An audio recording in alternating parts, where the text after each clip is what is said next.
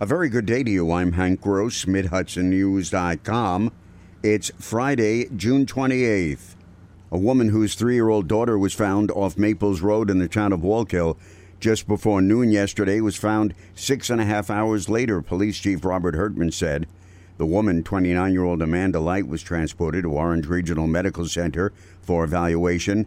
There was concern as to why the child was found alone after MTA maintenance workers along nearby railroad tracks saw mother and daughter, said the chief.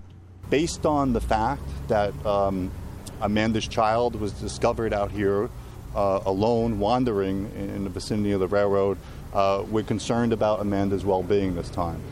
About 6:30, though, Light was located in woods behind 661 Route 17M.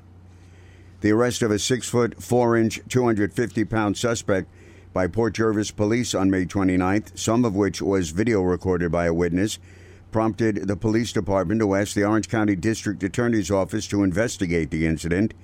DA David Hoovler released his findings yesterday, noting the police officer's actions in the case were justified under state penal law.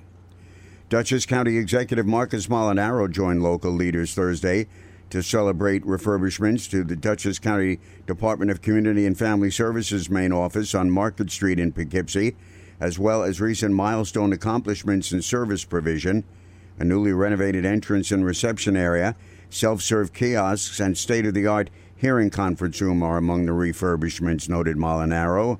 I once waited online at the Department of Social Services for food stamps. I know how important it is to uh, make sure we're as accessible uh, and efficient as possible in helping people in their time of need. In addition to the main office in Poughkeepsie, the office maintains a satellite in Millbrook and in Beacon. Four Ellenville residents have entered guilty pleas to charges of criminal use of public benefit cards for using SNAP benefits to buy drugs. Poughkeepsie Public Library District is one of 78 recipients included in this year's Big Read grant list announced by the National Endowment for the Arts.